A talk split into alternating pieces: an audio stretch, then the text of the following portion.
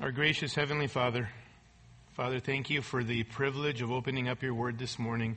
Already we have been so encouraged. Our hearts are full by the testimonies of our brethren, of what you've done in their hearts. I pray that this morning more of those miracles may happen as you awaken the hearts of spiritually dead sinners here, that they would see the beauty of Christ and come to trust him as Lord and Savior and be reconciled to you. Father, do that amongst us. Be with your people as well, those of us who have put our faith in Jesus, who are Christians, who are your children. That today would be a reminder of the fact that, Lord, you love us, regardless of anything that we can ever do anymore in this life. You love us because of the merits of Christ. We pray in Jesus' name. Amen. Amen. We'll open your Bibles to Mark, Mark chapter 7. Mark chapter 7. We're going to be looking at verses 1 through 13 this morning, and if you're able to stand with me, please stand with me as I read Mark 7, verses 1 through 13. If you're not able to stand, it's okay. You can follow as you um, sit down and just follow in your Bible, okay? Mark 7, verses 1 through 13. The Pharisees and some of the scribes gathered around him when they had come from Jerusalem and had seen that some of his disciples were eating their bread with impure hands, that is, unwashed. For the Pharisees and all the Jews do not eat unless they carefully wash their hands, thus observing the tradition of the elders. And when they come from the marketplace, they do not eat unless they cleanse themselves, and there are many other things which they have received in order to observe, such as the washing of cups and pitchers and copper pots. The Pharisees and the scribes asked him, Why do your disciples not walk according to the tradition of the elders, but eat their bread with impure hands?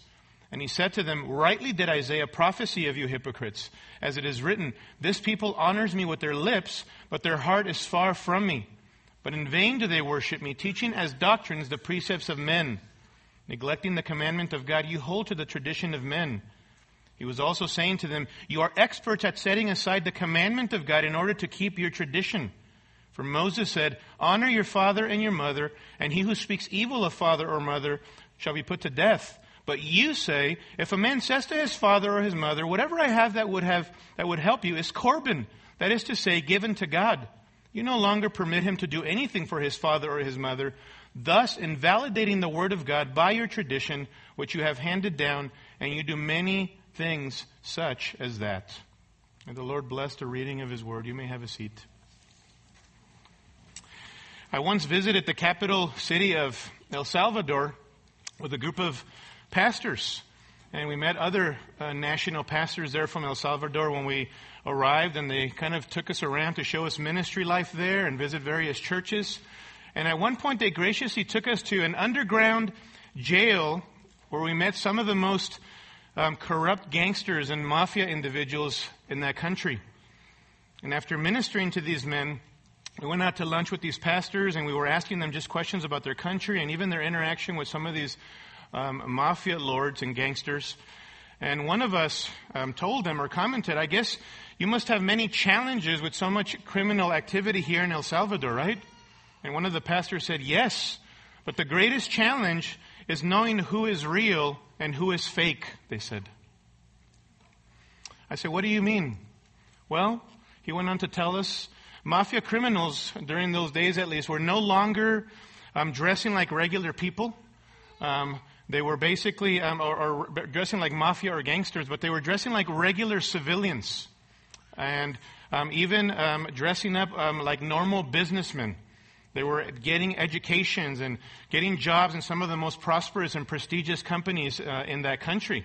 So basically, they began to look as sophisticated as anybody else. It's people who were upstanding. And one of the pastors said, This is our greatest challenge. He said, telling these individuals apart from the common individual. We don't know who's fake and who is real. I'll never forget that. And I think that when we think about our culture today, I'm sure you feel it as well. That it's very difficult today, isn't it, to, to, un, to really come to, to grips with what is true and what is false in the world around us. You know, you hear the politicians, for it doesn't matter what uh, um, political party they belong to. Um, it's difficult to hear these guys talking and to know is, is this re- the real thing? Is this a, a real statistic, a true statistic, or just false or fake? And of course, there's the news and the media and all of that. not knowing what is a lie and what is actually true, what is fact and what is falsehood. So difficult to, to know in our culture, isn't it? And then, of course, you have the issue, the same issue in the church, which infiltrates the church, where it is so difficult to, for example, for us who are elders or, or, pastors or overseers, to be shepherding a flock, and I'm sure many pastors and elders would say this in other churches, and constantly not only be instructing the flock, but be constantly warning so that you would be real in your heart and not a phony or a fake. That is a challenge for us in life as well as in the church, isn't it? Well, you know, our Lord Jesus was constantly encountering the same issue the fake versus the real, the counterfeit versus the authentic. And of course, he knew, according to John 2.24, the hearts of, of men. So he knew who the phonies or the real believers were. But at the top of that list of this ongoing encounter of our Lord Jesus of this issue were the religious leaders of his day. Those who should have known better, who prided themselves in being worshippers of the true God. Those who were uh, prided themselves in being rigid observers of the law of God, even built a fence around it, as we're going to see, who viewed themselves as an example to everyone around them. These guys were the greatest phonies of all. And here in our passage, we have the opportunity to get to know these guys even more. This is one of the most heated encounters with these religious leaders that our Lord had. And of course, things are going to escalate even more later on. There's this ongoing conflict. There's this ongoing antagonism and intensifying of opposition from these religious leaders against our Lord Jesus in the Gospels, isn't there? All you got to do is just do a, a, simple surveying, reading of the Gospels, and you see that these guys were constantly the ones who were hounding our Lord over various issues. And here in our text, they're at it again, this time over the issue of ceremonial cleansing. And it's through this conflict, beloved, between Jesus and these religious leaders that our Lord Jesus exposes the destructive danger of legalism. The destructive danger of legalism. I want us to look these next couple of Sundays, today and next week, at Mark chapter 7, verses 1 through 23, and see that legalism rears its ugly head in two ways, as we see in this passage here. In verses 1 through 13, today, I want us to see that legalism exists when we elevate human tradition above God's Word. When we elevate human tradition above God's word, and by tradition, I'm talking about man-made rules, man-made rituals. Or we might even talk about tradition this way. Our way of doing things becomes my way or the highway. Even if scripture, if it goes beyond what stands written.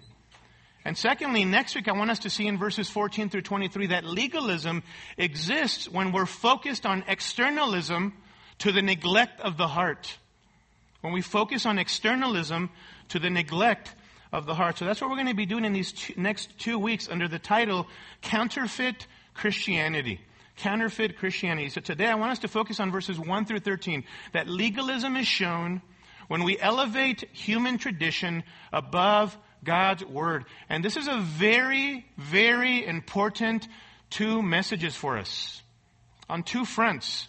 First of all, because if you are not a Christian this morning, you don't want to be deceived into thinking that you can become a Christian by doing certain things, by being a good person, by just doing better, by uh, externally conforming to some moral code, a way of life, but yet your heart doesn't worship God. You don't believe in Jesus Christ. And secondly, because as Christians, for those of us who are believers, beloved, listen to me, we must be careful not to succumb to the great sin of legalism, where either we begin to believe that what we do as Christians keeps us in favor with God, that God will love us more if we're good little Christians who obey God's word every single day from the heart, that God will somehow love us more than He already does. Or on the other hand, we begin to create man-made rules, substandards that we impose on ourselves and others, and make those things markers of spirituality, comparing ourselves to other people and sinfully judging other people around us. This is a very, very important issue on those two fronts. Either way, We must reject legalism. So the, the question that I want to answer right now is, how is legalism manifested or shown? I think our passage teaches us that legalism is present or promoted when we elevate human tradition above God's word. Okay? Simple outline if you're taking notes this morning. In verses 1 through 5, I want to see I want us to see legalism explained. Legalism explained in verses 1 through 5. And then in verses 6 through 13, legalism, legalism exposed. Legalism exposed. Let's look at legalism explained first and foremost in the first f- five verses. Here we see again, don't we, the legalists. The proponents of legalism were the religious elite, the religious leaders of first century Judaism. Look at verse 1. The Pharisees, it says, and some of the scribes, who the scribes, as you know, were experts in the law, the Pharisees and some of the scribes gathered around him when they had come from Jerusalem. We've seen this before in the early chapters of Mark, especially Mark 2, 3, and 4, that there were delegations at times of religious leaders, religious elite that would make their way about 90 miles or so from Jerusalem to, uh, to Capernaum, where Jesus' headquarters were of ministry, to go and confront Jesus on various issues and hound our Lord Jesus Christ. They have hounded him already over the issue of the cleansing of the temple in the past, of his authority in, in teaching in synagogues, over the issue of the Sabbath, over his relationship with tax collectors and sinners, as they would call them or refer to them. Constantly, these guys are after our Lord. They are the proponents of legalism. Constantly calling our Lord to task or trying to do so based upon things that were not biblical things, if you want to put it that way. So the proponents of legalism are these religious leaders, the elite. They're sort of religious hitmen, if you want to put it that way. They are hitmen constantly after our Lord. Now, what's their problem now? Notice, their problem is that they're seeing his disciples do a particular thing or refrain from doing something. Look at verse 2. Why do they gather around the Lord? They had seen that some of his disciples were eating their bread with impure hands, that is, unwashed. What a caring group of guys, huh? And they really care about the, the sanitation, the hygiene habits of these, the health of the, of the disciples? Well, they do not. They don't care about that. They don't care about their health. They don't care about their hygiene. I want you to notice verse 2, they had seen some of his disciples were, that they were eating um, their bread with impure hands. That is unwashed. Something true about the person who is characterized by legalism, beloved, mark it is that they are not concerned primarily about establishing a relationship with people, having conversations, asking questions so that they can understand a person's heart. It's all about what they can see, right? It's all about the externals. And externals could be an indication of what's going on in somebody's heart. It could be that way, right? It could be that, that, that what you see on the outside of a person may be indicative of the fact that they are in darkness on the inside, but it's not always the case. But these guys were characterized by externalism. They didn't care about the heart of these disciples. They didn't care about the fact that they were hungry and eating. They didn't care about the fact that they had been following our Lord and busy and constantly at work following Jesus Christ. All they cared about is externalism. The externals, what they could see according to verse 2. This is a theme again and again and again in the Gospels. Look down in verse 5. The Pharisees and the scribes asked him, Why do your disciples not walk according to the tradition of the elders? Here's their problem. But they eat their bread with impure hands. What's the problem? They're not conducting themselves, notice, according to the tradition of the elders. That's the issue with these legalists. Seven different times, just in the first 13 verses alone, this issue directly or indirectly comes up about the tradition of the elders. Notice with me, in verse 3, for the Pharisees and all the Jews do not eat it unless they carefully wash their hands, thus observing the tradition of the elders. Verse 4 And when they come from the marketplace, they do not eat unless they cleanse themselves. And there are many other things which they have received by way of what? Tradition, in order to observe, such as the washing of cups and pitchers and copper pots. Look at verse 5. They ask him, Why do your disciples not walk according to the tradition of the elders? Verse 7, but in vain do they worship me, teaching as doctrines the precepts of men. That is an indirect reference again to the tradition of the, el- the elders. Verse 8, neglecting the commandment of God, you hold to the tradition of men. At the end of verse 9, in order to keep your tradition. Verse 13, thus invalidating the word of God by your tradition, which you have handed down, and you do many such things as that. There's this ongoing contrast in this passage of the word of God and the tradition of the elders or of these men. A body of belief that had been passed on from generations to generations. What does this tradition of the elders refer to? You may remember that going back at least 400 years since the time of Ezra, an oral tradition of teaching had developed and had been passed on from generation to generation. You remember that after the southern kingdom returned from exile, Ezra, the first scribe, led a spiritual reformation to get the people back to being law honoring and abiding people. The intentions were good. The zeal was very uh, good. It says in Ezra 2:10 that Ezra hath set his heart to study the law of the Lord, to practice it and to teach it to Israel. And so with Ezra, the first official scribe, there's this renewed zealous sense of devotion to Torah, to the law of Moses that had been given to the nation. Listen, people genuinely wanted to obey God. They genuinely wanted not even come close to breaking the law of Moses, to breaking God's word in the light of what had happened to the nation and God judging the nation. But, as so often happens in our lives as humans, and as families even, over time there was an unhealthy pendulum swing and an honest effort to protect and safeguard full and complete obedience to the law. Listen, the religious leaders and teachers of the nation, the rabbis, the experts, the so-called wise men, slowly developed a fence of protection around the law. Primarily in oral form, but eventually it was put into official writing after the time of our Lord. So what did this protective fence consist of? Those additional rules, rituals, interpretations, even practical advice given particular life situations on how to apply God's law. Again, think about this. This was all in an effort to ensure that people didn't even come close to breaking the law.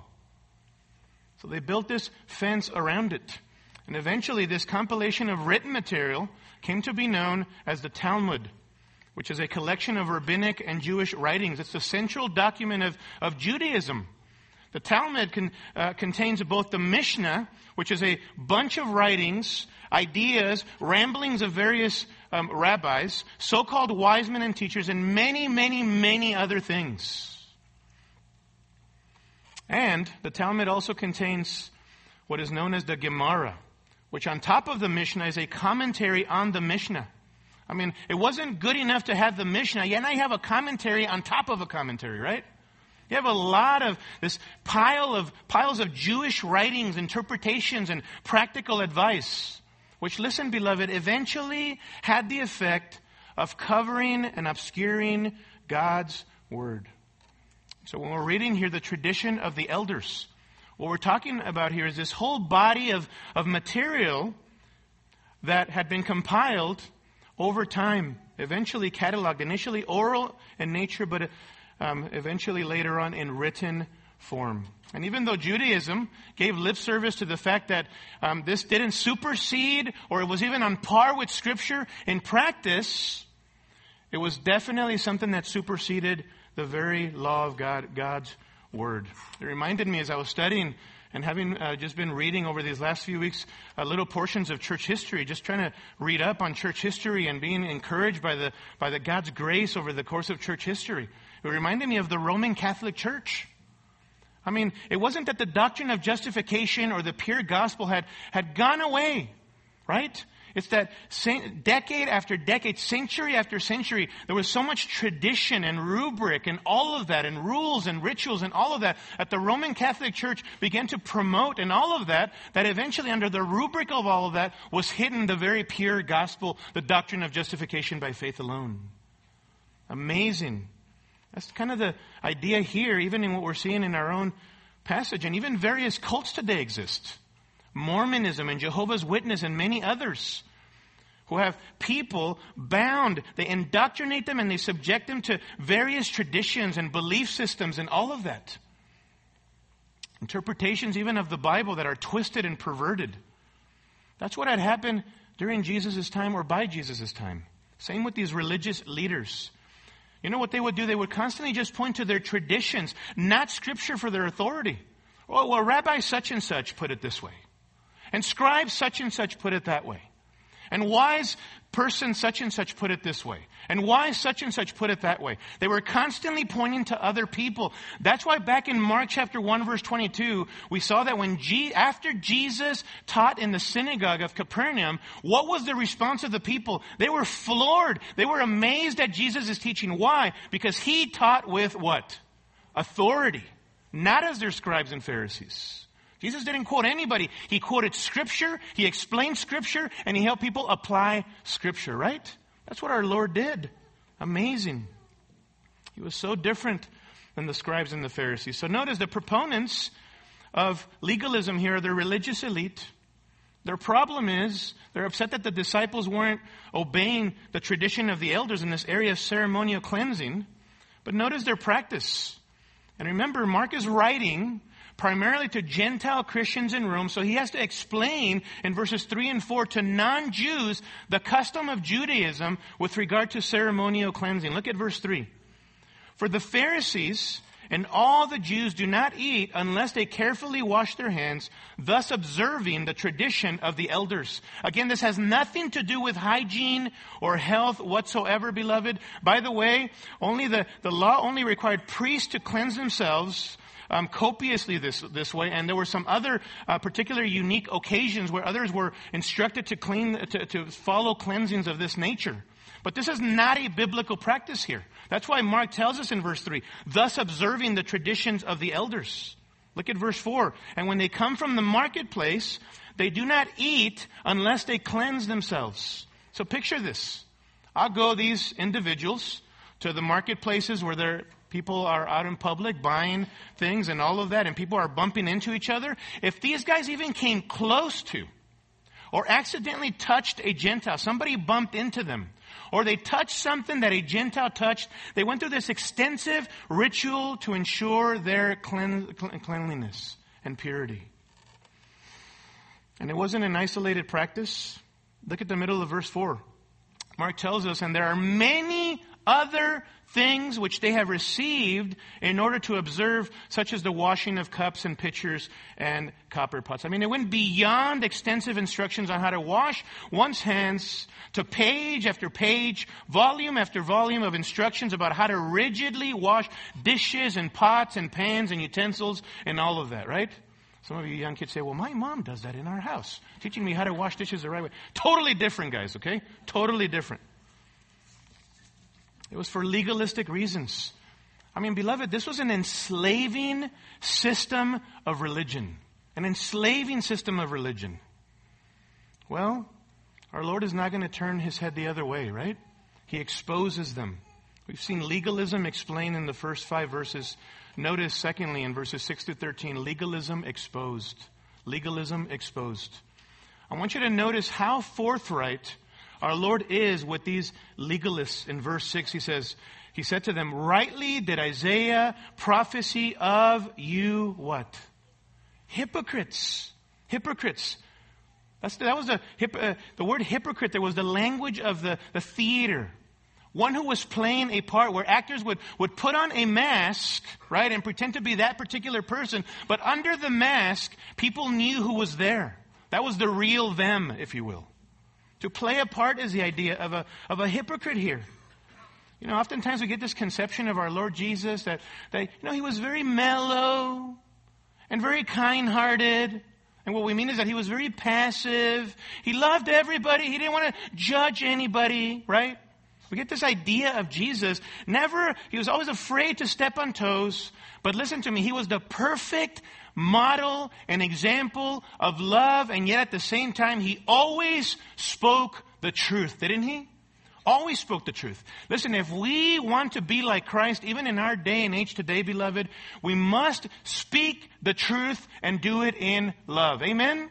Truth and love working together. We must be bold with the truth, but do it in love, knowing that we too are sinners saved by grace. Amen? So that's where the compassion comes in. But speak the truth and be like Christ, right? Be like Christ. I mean, more than any other people, the, the, the audience that Jesus spoke the strongest against were the religious elite, the legalists of his day. He had strong words for them. You know why? Because in their legalism, they thought they were okay. And they put heavy burdens upon other people.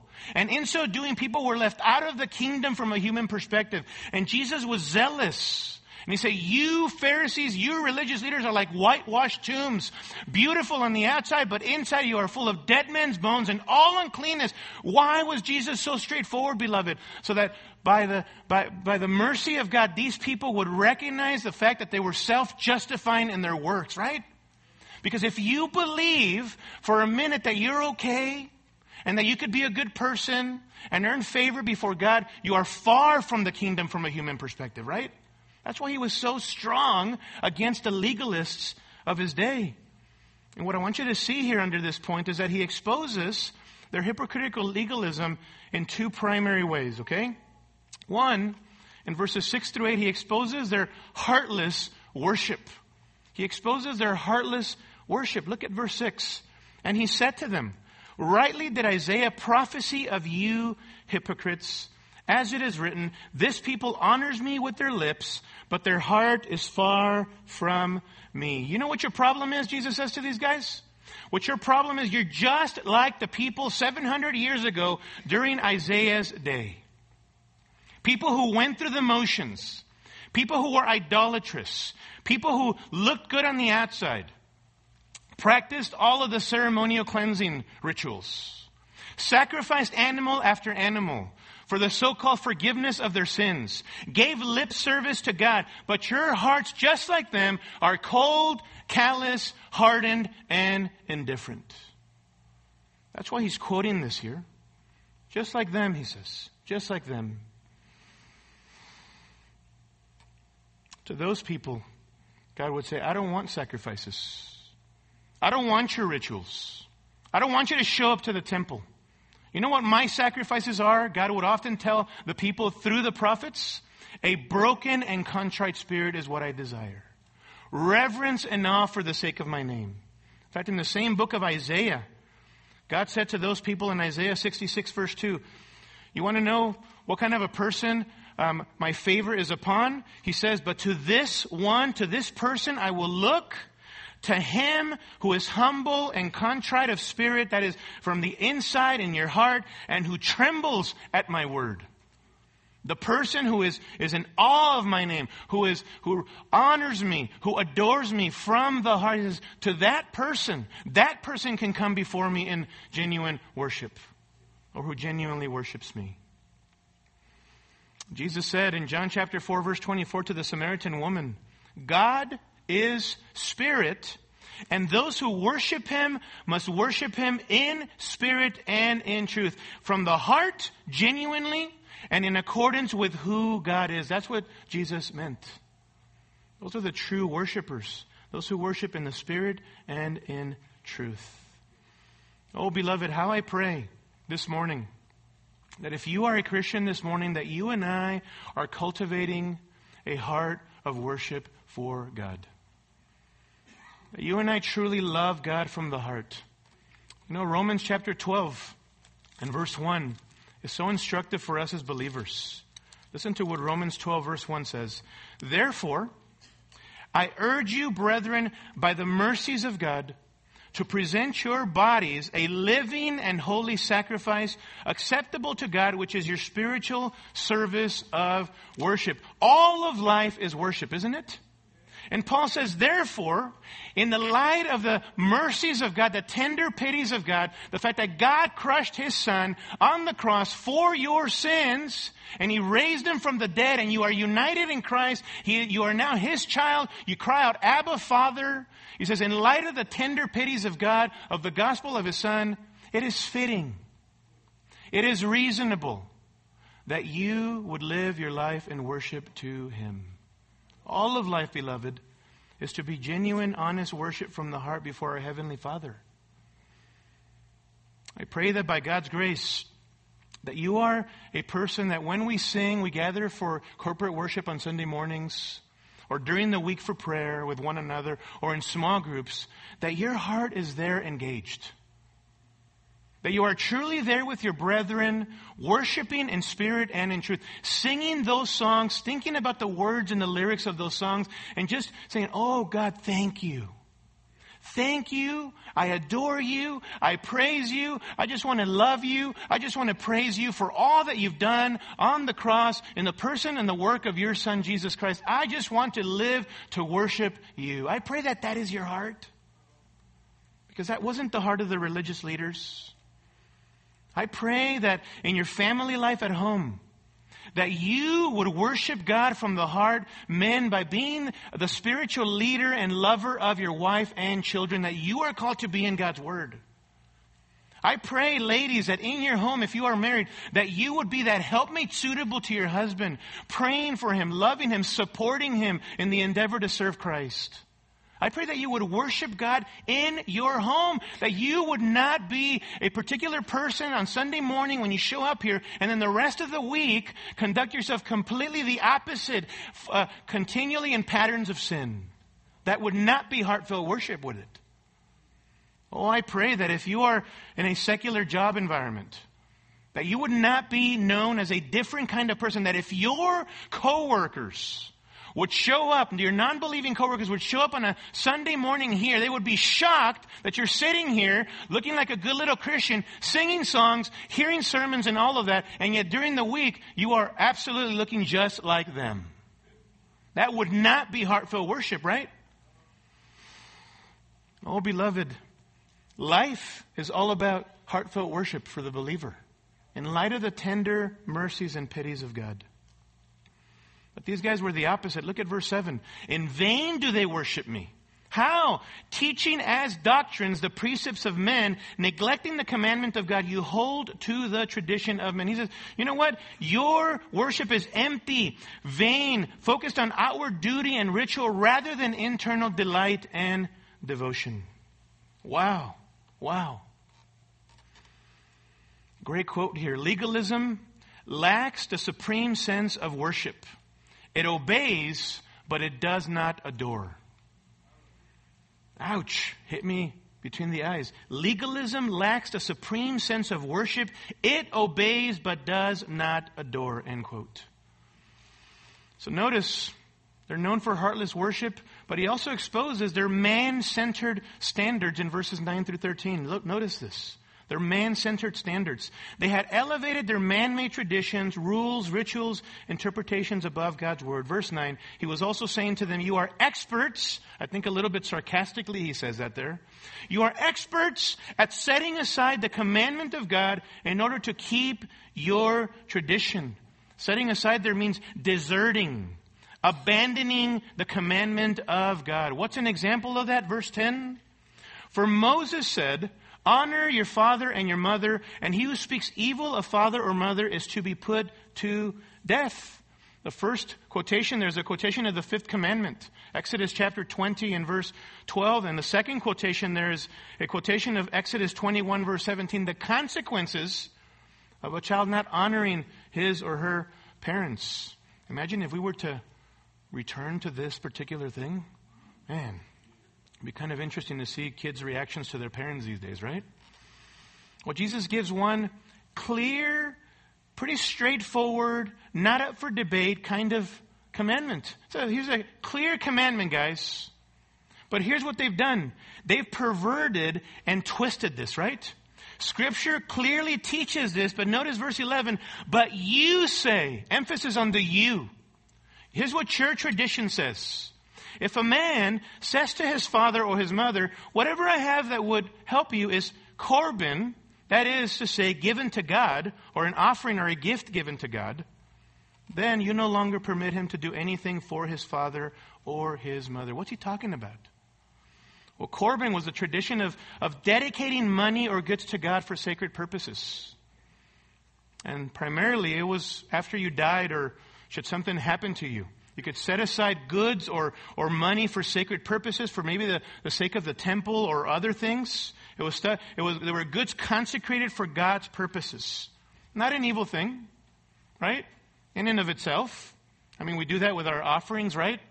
God's money, it's all His, but we set aside a particular portion every month to do, or every week to do what? For the purposes of God's kingdom. Good thing. That's the idea here. But listen, the problem became when a son or daughter who, let's say, did well financially, was prosperous, would declare something as korban as a way not to help his or her aged or disabled parents. Sorry, mom or dad. You know, I've already, I've already dedicated this money to as korban, consecrated it as korban. I'm helpless. Nothing I can do. How did the religious leaders handle this? Who were supposedly the watchdogs of strict adherence to the law of Moses. Listen to me, they did not enforce that fifth commandment in those cases. That's what he means in verse 12. You no longer permit him to do anything for his father or his mother. So think about this. Let's say that a son or daughter honestly declared something as korban, but then genuinely wanted to help his or her parents to honor them. The religious leaders, even with an appeal like that, would look to their oral tradition and say, No, you made a vow. This is korban. You cannot help your parents. How despicable, huh? How despicable. And Jesus says, You've perverted, you've twisted God's word. Look at verse 13. Thus, in doing this, thus invalidating the word of God by your tradition which you have handed down, and you do many such things as that. I mean, this was a pattern with these guys. They elevated their man centered standards above the very Word of God. This is very interesting. Look back in verse 8. He says, neglecting the commandment of God, you hold to the, to the tradition of men. In verse 9, he was also saying to them, You are experts of setting aside the commandment of God in order to keep your tradition. So, neglecting in verse 8, setting aside in verse 9, but then Notice what he says here in verse 13. Thus, invalidating the word of God for the sake of your tradition. You know what invalidating means? It means to strip of its authority, to cancel out. I mean, it got progressively worse. All that mattered to these guys was their man made, man centered standards, that their traditions were upheld. That's all that mattered to these guys. In the end, their man centered traditions trumped Scripture. Listen to what one writer comments quote, The Mishnah, a collection of Jewish traditions in the Talmud, records, quote, It is a greater offense to teach anything contrary to the voice of the rabbis than to contradict Scripture itself, end quote. This is a clear example of how the traditions of the elders had become more important than the law, than God's very word. Wow. Wow. I mean, this was the, these were the cream of the crop of Judaism. These were the watchdogs of God's law. And what did they do? Their traditions had become more and more important. Oh, beloved, listen to me. It is so, so eye opening for me to see this account and see the religious leaders in the Gospels and be reminded of this that a person can give lip service to worshiping the one true God. You can even be zealous for the rigid, strict obedience of the law. You can impose that on other people, right?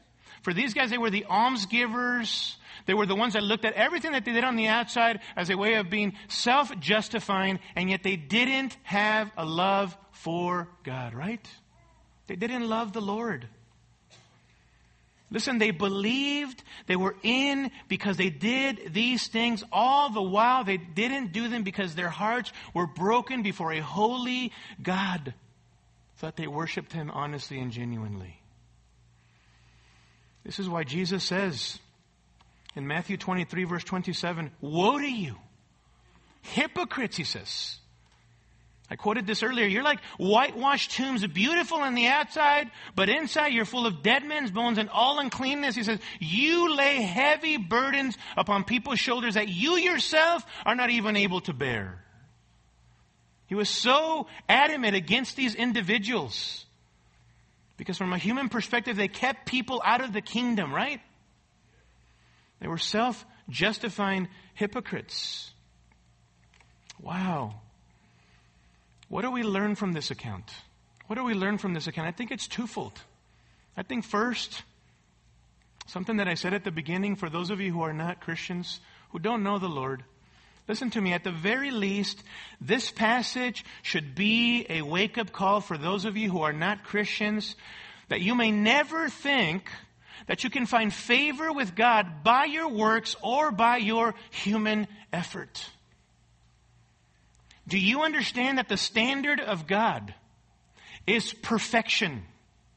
Is that you would be perfect. That's how Jesus put it in the Sermon on the Mount, Matthew 5 48. You are to be perfect as your heavenly Father is perfect. Perfect means perfect in the Greek there. It means blameless, inside and out, attitudes, motivations, pursuits, priorities, actions, conduct, words. None of us are perfect, right? We all fall short of the glory of God, Romans 3.23. Listen to me, you can never measure up to God's perfect standard. James 2.10 says, For whoever keeps the whole law and yet stumbles at one point, he has become guilty of it all. All of it.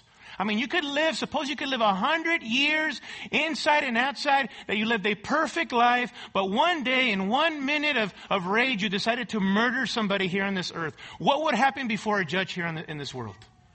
They would pronounce you a murderer, right? And you'd go to jail.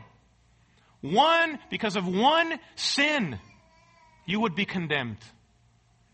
Whoever keeps the whole law and yet stumbles at one point, he has become guilty of it all. None of us measure up to God's infinite glory, do we? None of us do. This passage is a reminder to you. If you're a non Christian, you must put your faith in Jesus Christ. Because when you look at God's word and you, and you feel the burden of the law of God upon your shoulders, your heart should cry out as it did for me 26 years ago. Oh God, I cannot keep your law perfectly. What can I do, Lord? And God had an answer for me, didn't he? My son. My son. He is worthy. If you are not able to do this, I can't do it. I can't live good enough. God says, My son is good enough, right? My son who went to the cross. He lived the perfect life that you could never live. He died in the place of sinners, taking upon himself the fullness of the punishment that we deserve for every single one of my millions and millions of sins. And listen to me, he rose again victoriously on the third day, vindicating his claims concerning himself as the God man, and he was victorious over sin and death. That is good news, isn't it? That is really good news for the worst of sinners, even myself, Campus Hernandez. Jesus said in Matthew 11 28, Come to me. Come to me, all you who are weary and heavy laden, and I will give you rest. Take my yoke upon you and learn from me, for I am gentle and humble in heart, and you will find rest for your souls. What a gift! What a gift. Listen, are you weighed down by your sin this morning? Are you weighed down by the guilt of your sin? You know that you're under God's condemnation, and all that's left is for you to pass physically from this life, but you know that there is a second death, right? That you're going to face your Creator. To be absent from the body is to be present before the Lord. You will render an account for the way that you've lived your life. And there's no sin that's going to keep you out of heaven. The ultimate sin is rejecting God's provision in the person and work of His Son, right? Amen. Trust Christ. Trust in Christ. Listen to me. You don't change yourself so that you are worthy of coming to Christ. You come to Christ by faith so that He changes you. Right? He forgives you. He removes the guilt of your sin. He restores you to our Heavenly Father. And He begins making you new. You come to Christ so that He changes you. So if we learn anything from this account here, it is this trust not in your works, put your faith in Jesus Christ. Stop trusting in your inherent goodness. You, you don't have any. Every single one of us are sinners. Christ is the great Redeemer. Christ is the great Redeemer. But I also think that there's something here for us as Christians. And we're going to get into this more next week as well. I want you to remember, Christian, that it is not what you and I do on an everyday basis that somehow keeps us in favor with God. If you are a Christian this morning, God is for you and with you. You can find assurance and rest in the fact that God has saved you based upon not your merits, but based upon the merits of the life, death, and resurrection of who? Of Jesus Christ, of King Jesus. It's not by anything that we do. And I also think there are implications here for the way that we relate to one another. Listen to me. If God has fully accepted us in Christ, then we need to love and accept one another in the same way, right? That doesn't mean condone, justify, or sweep sin under the rug. It means that we understand that in Christ we are complete and we need to be accepting of one another. So much so that we desire to see one another conform to the image of Christ, right? So let us be careful, beloved. Let us be careful, listen to me, to not be like the legalistic, self righteous Pharisees who made their man made rules, their preferences, their interpretations of the law, and so forth, a way for them to conscience bind other people. Right? We'll look at this more extensively next week. But listen, where there is a clear biblical command, we obey it. We obeyed out of love and gratitude because of the fact that Jesus has died to forgive us from our sins if we've trusted in Him. Where, there, where Scripture gives freedom and latitude, and there are biblical principles or, or guidelines, we pray, we seek counsel, we assess the situation, and then we apply these principles in making wise, Christ exalting decisions, right?